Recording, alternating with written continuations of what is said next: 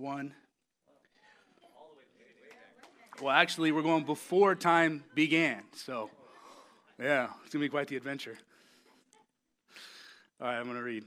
Uh, in the beginning, God created the heavens and the earth. Verse 2 Now the earth was formless and empty, darkness was over the surface of the deep, and the Spirit of God was hovering over the waters. I just want us to picture that right now. I know it's hard to do, but I'm going to read that again. The earth was formless and empty. Darkness was over the surface of the deep, and the Spirit of God was hovering over the waters. When I try to picture that, I, it's kind of spooky. I picture a lot of darkness and an earth that has no form and no shape, right? But I can also picture God before time began, and he's hovering over the earth. And there's another translation that says the Spirit is brooding over the waters. Right, so I see this picture of, of the Godhead, the Father, the Son, and the Holy Spirit, and they're in perfect unity, and they're enjoying themselves, and they're talking and maybe they're like flying or something, just hanging out, and they're joking. They're telling jokes. I think they're laughing. And, um, and they're dreaming and they're maybe scheming about a story, the greatest story ever told. And, and they, they're looking at this formless mass in the darkness, and they're, am I the only one that thinks that, like, I would have created light and then I would have dreamed and schemed about. they're in the darkness and they're dreaming and they're thinking we can we can create dry land and we'll separate the dry land from the waters and um, and we'll create mountains and streams right and trees and beautiful trees and flowers and excess um, to the common man why why do we need so many colors and beautiful things and why do we need trout to chase in rivers? And why do we need big, beautiful elk, you know, and moose to go after and, and hunt and these adventures? And, and what they're doing is they're, they're doing all these things that are in their heart. And they're saying, let's take what's in us and let's create something that will just give a glimpse of who we are. And so they'll, they'll put fish in the sea and they'll put birds in the air. And then, and they're getting excited and I can just feel the excitement of the Father saying, Oh. And then the, the pinnacle of our creation, mankind. And oh, oh, let's make them in our image, in our likeness. And they'll have parts of our heart and they'll reveal it in the earth. And we'll partner with man on the earth to release our kingdom and our laws. And that's who we are. We're a dream in the Father's heart before time even began. How amazing is that? How could you be afraid if you know whose you, you are and who you belong to? That's all I need to know. I have a Father that before time began, he was dreaming about me.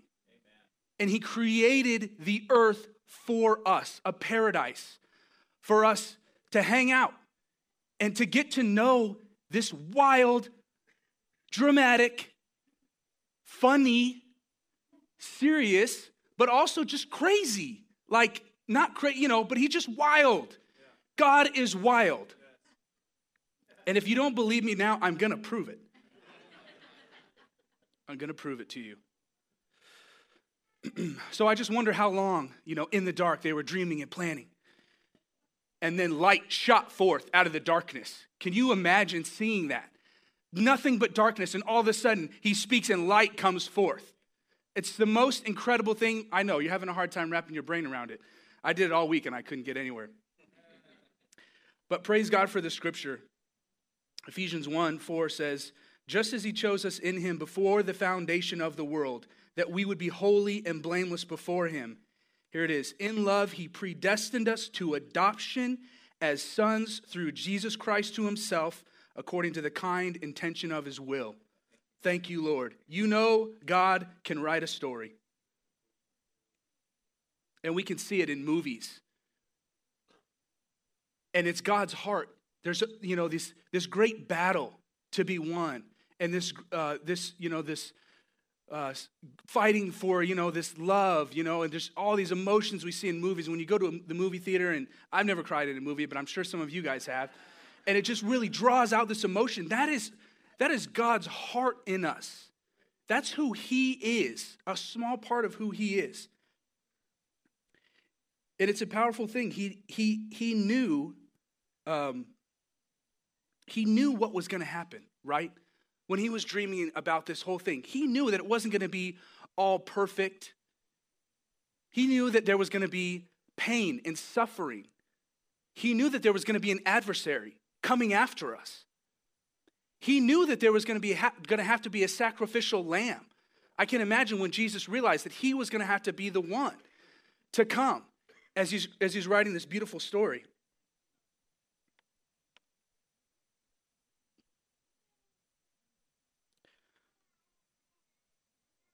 God's heart is for freedom for us. That is what he died for. He died so that we could have free will. Amen? And he knew that people would be free to choose hell. He knew that. He doesn't send anyone to hell. People choose hell. That's the option. Liberty is messy. It's quite prob- problematic. I mean, th- the father knew it. He knew it. And he said, Hey, I'm okay with messes. I'm okay with the process. That's what he brought us into. And, and we have to realize that. Galatians 5:13 says, "You, my brothers and sisters, were called to be free, but do not use your freedom to indulge the flesh, rather to serve one another humbly." That's when bad things start happening. When believers, when we start to use our freedom to indulge our flesh, to serve ourselves, that's when that's when bad things start happening, right?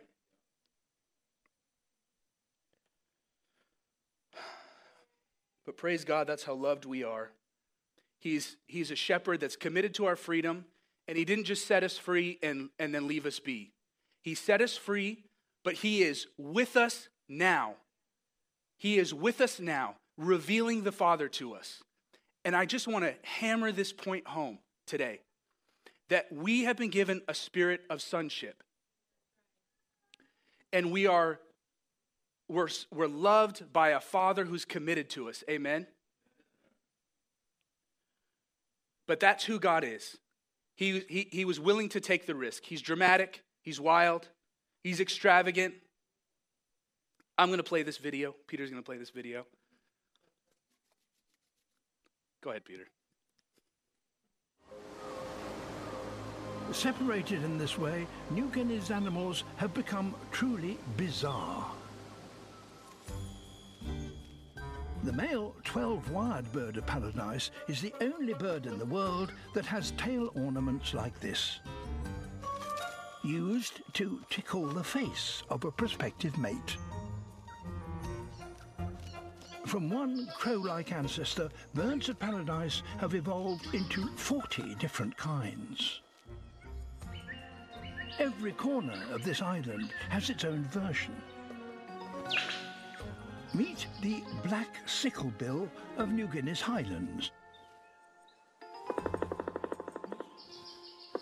Able to morph into some very unbird-like shapes.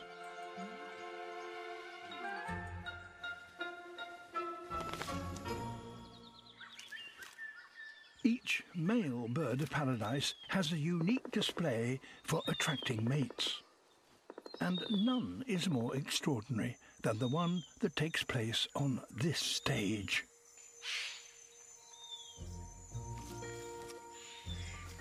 For the owner, a Western Parotia, there's work to be done first. Every morning he clears his court of the night's fallen debris.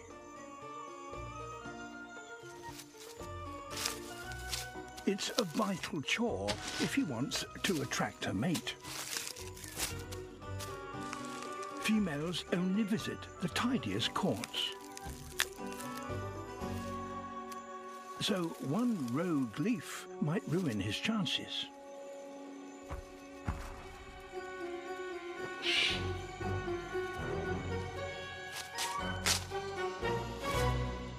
Perfect. His obsessive housework pays off. and a female drops in for a closer look. Now is his chance to really impress. But it won't be easy. Females are very fussy, and she'll expect his carefully choreographed routine to be faultless. He opens with a bow. Next, his blue eye must flash yellow. So far, so good. He has all the moves. Fancy footwork. The whirling dervish.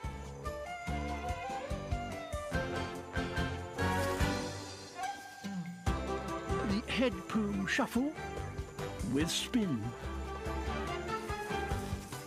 Her erect head feathers and quivering wings are a very encouraging sign.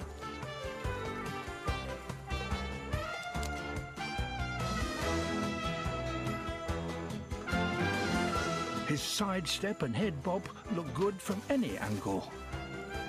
But his crowning glory can only be appreciated from her perspective. Wait for it.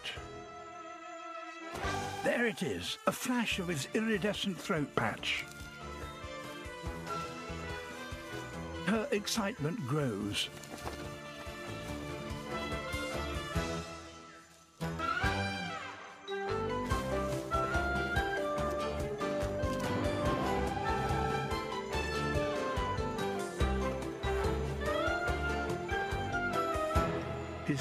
Performance has been a triumph. And he wins her Okay. approval. They're just wrestling at the end there. I told you God is wild.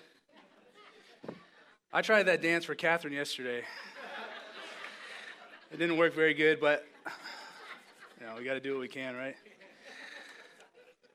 So God is wild. He's funny. He has a personality, and he didn't change after thousands of years. He's the same way. He's still looking to joke with his kids and have fun and take us on adventures.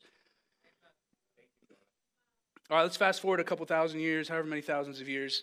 So, Jesus, God incarnate, he comes to the earth. He's born as a baby,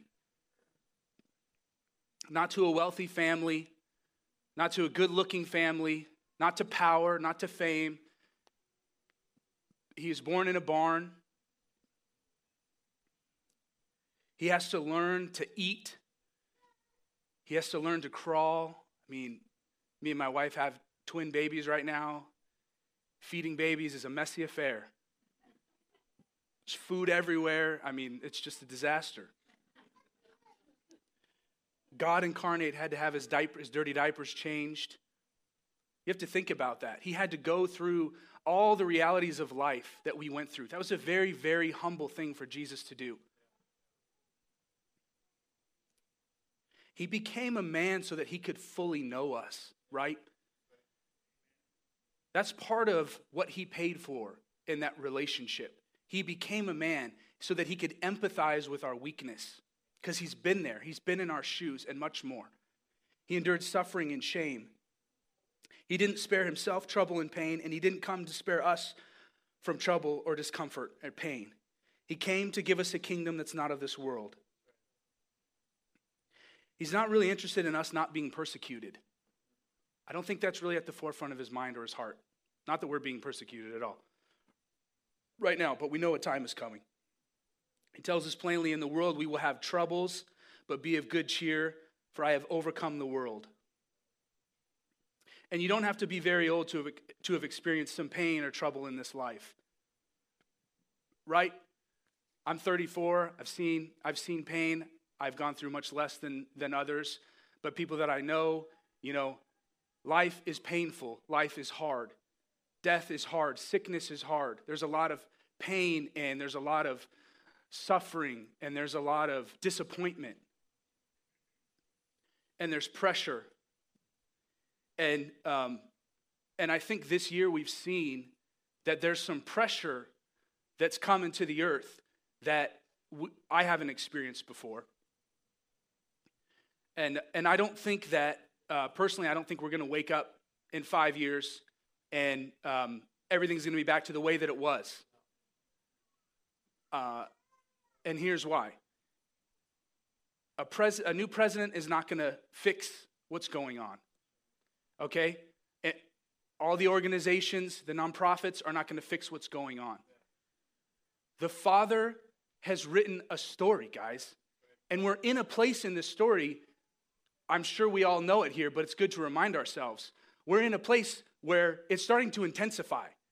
And that's the Father's heart, that's part of His plan. Um, he's using pressure. He's using pressure because he's coming back for a pure and spotless bride. And there's something about pressure that draws the purity out of us and it draws the hunger out of us. And then we begin to draw the bridegroom. Because where is this headed one day? To a wedding.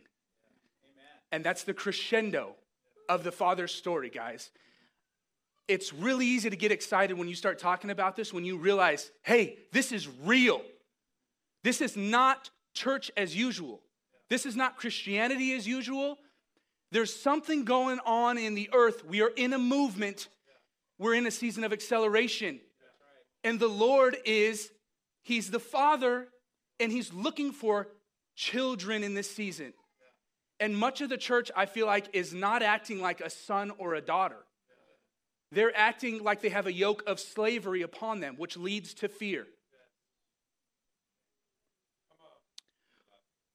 Romans 8:15 says for for you did not receive the spirit of slavery to fall back into fear but you received the spirit of adoption as sons by whom we cry Abba Father Daddy God not high and holy unapproachable one.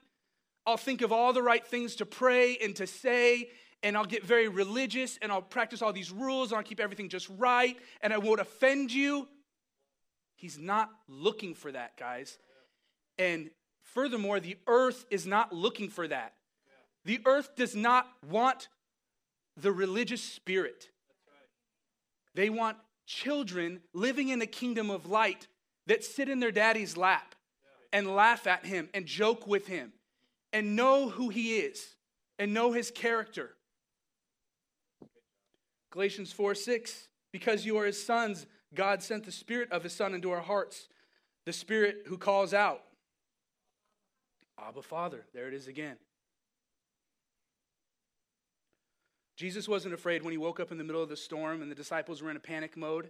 That's crazy to be on a boat in a storm on the middle of the night and be sleeping. I don't know how he did that. He's God. It's incredible.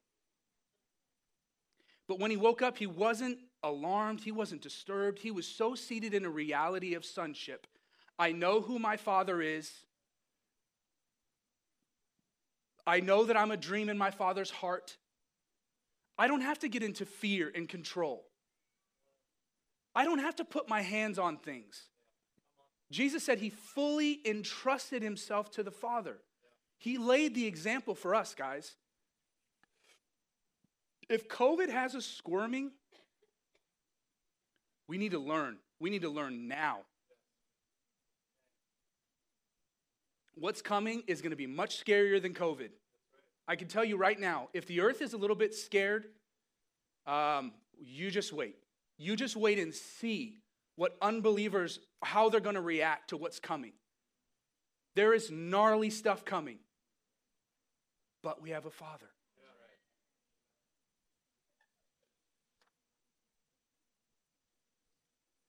Going to read Matthew 24 here.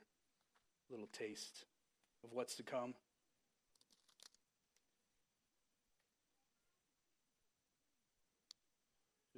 Okay, I'm going to read a lot of scripture. You ready? Not going to read all of it, but. And Jesus came out from the temple and was going away when his disciples came up to point out the temple buildings to him. And he answered to them and said, do you not see all these things? Truly I say to you, not one stone here shall be left upon another which will not be torn down. And he was as he was sitting on the Mount of Olives, the disciples came to him privately saying, Tell us, when will these things be, and what will be the sign of your coming and of the end of the age? And Jesus answered and said to them, See to it that no one misleads you. For many will come in my name, saying, I am the Christ, and will mislead many. And you will be hearing of wars and rumors of wars. See that you are not frightened, because you have a Father. I added that. For those things must take place, but that is not yet the end. For nation will rise against nation, and kingdom against kingdom.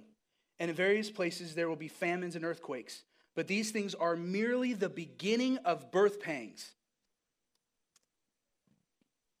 Then they will deliver you to tribulation and will kill you. And you will be hated by all nations on account of my name. We're not even close. We're not even close in America. We're not even close to that. That's the beginning of the birth pangs. At that time, many will fall away and will deliver up one another and hate one another. And many false prophets will arise and will mislead many because lawlessness is increased. And most people's love will grow cold. Whoa, I'm not even going to touch on that, but wow. But the one who endures to the end shall be saved. And this gospel of the kingdom shall be preached in the whole world for a witness to all the nations. And then the end shall come. I just want to say fear, when we start operating in fear, we start operating in a religious spirit. And you know what the religious spirit wants to do? Just real quick, we know. It wants to control, it does not want relationship. And what we do is we sacrifice the relationship because it takes work. That's what the Israelites wanted. They, they just said, just tell us what to do. Just God, just tell, just, just write it. Just make it plain and easy, just so we can follow some dang rules. But that's God's like, I didn't go, I didn't, I didn't become a baby on the earth and, and go through life, you know, and suffering and shame and that crucifixion so that you could serve some rules. I died for a dang relationship and I'm gonna get it. And he's using pressure right now to bring that. Okay? And who's ready to cry out, Abba Father, with me? Come on, I want to move into a new season. I admit before you guys, my family, I have to move into a new season with the Lord. I've got to let go of this religious thing that says, you know, it's, it's this way and I like it this way and, and it's comfortable and whatever. Man, Jesus is not interested in our comfort. And if that's our concern, we're in so much trouble. We're in so much trouble, guys. There's a, the enemy has a false narrative in the earth right now, and it's called social justice. Does anyone think that's funny? I mean, all he does is pervert. It's a, it's a perverted version. It's not justice. Man, I know, but I'm, tr- I'm trying to be Christian here. Whew, okay. Guys, it's so important to be rooted and grounded in Scripture, to know who our Father is, because the pressure is going to get turned up and turned up and turned up. And if we become the Pharisees, we will be fighting against Jesus. Let me just read this real quick. Mark 3, 1 through 5. 3 through 5. Mark 3. Another time, Jesus went into the synagogue, and a man with a shriveled hand was there. Some of them were looking for a reason to accuse Jesus, so they watched him closely to see if he would heal on the Sabbath. Jesus said to the man with the shriveled hand, Stand up in front of everyone. Then Jesus asked them, Which is lawful on the Sabbath, to do good or to do evil, to save life or to kill? But they remained silent. He looked around at them in anger. And I believe that's the only time in the Gospels that it actually says that Jesus got angry. And I know, I'm, I'm sure he was angry when he was, you know, whipping people in the temple when they were doing the thing and overturning, but that's the only time it actually expresses it. And deeply distressed at their stubborn hearts, he said to the man, Stretch out your hand. And he stretched it out, and his hand was completely restored. When we, okay, I said it already. I'm just going to say it one more time. Let's be a people that embrace a childlike faith yeah. in this season, realizing that we are in a season of acceleration, that this year, I mean, things are going to get crazy and wild. And it's good, okay? But let's be a people of covenant together who hold each other accountable, that we're not going to get into a religious spirit, that we're not going to put rules in place on how God can move and what He can do and what it has to look like. I really think that's important. And most of all, I want to just encourage you guys. This is a season to learn to, to sit in the Father's lap, to go back to the simplicity of the first love, guys. It is vital, to quote Louis. It is vital. We have to practice this. We have to become this people. It says most people's love will grow cold. When you have a relationship with a set of rules, your love grows cold fast, real fast. It's not going to endure in what's going on in the earth right now. Amen? Let's go ahead and stand.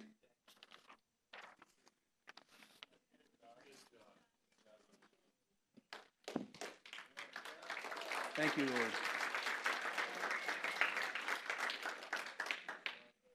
If you, if you have never experienced the Father's love, the Father that dreamt about you before time began, um, if you have, and it's been a long time since you open up your heart to cry out to Daddy God, and you maybe have slipped into a place of praying the right prayers and and you, you've slipped out of the grace gospel and you've slipped into this works gospel, like it talks about in Galatians. This is our morning, guys, to rise up and to commit again to the simple grace gospel, the love that was lavished upon us through Jesus Christ. Amen.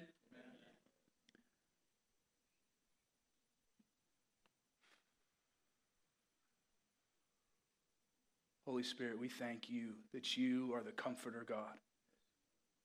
That you are with us, you're speaking to us, you're leading us, Lord. God, so we just commit as a church, Lord, to your word, God, to devouring the scripture, God, to finding you, Lord, and finding your heart in your word.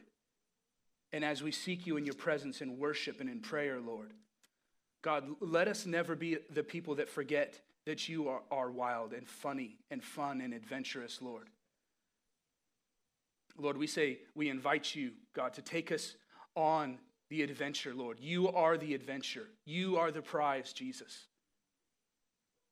We want more of you, Lord. We want to see more clearly, God. We know that we have to in, the, in these times, Lord, in the season that we're in. Thank you, Lord. Yes. Amen.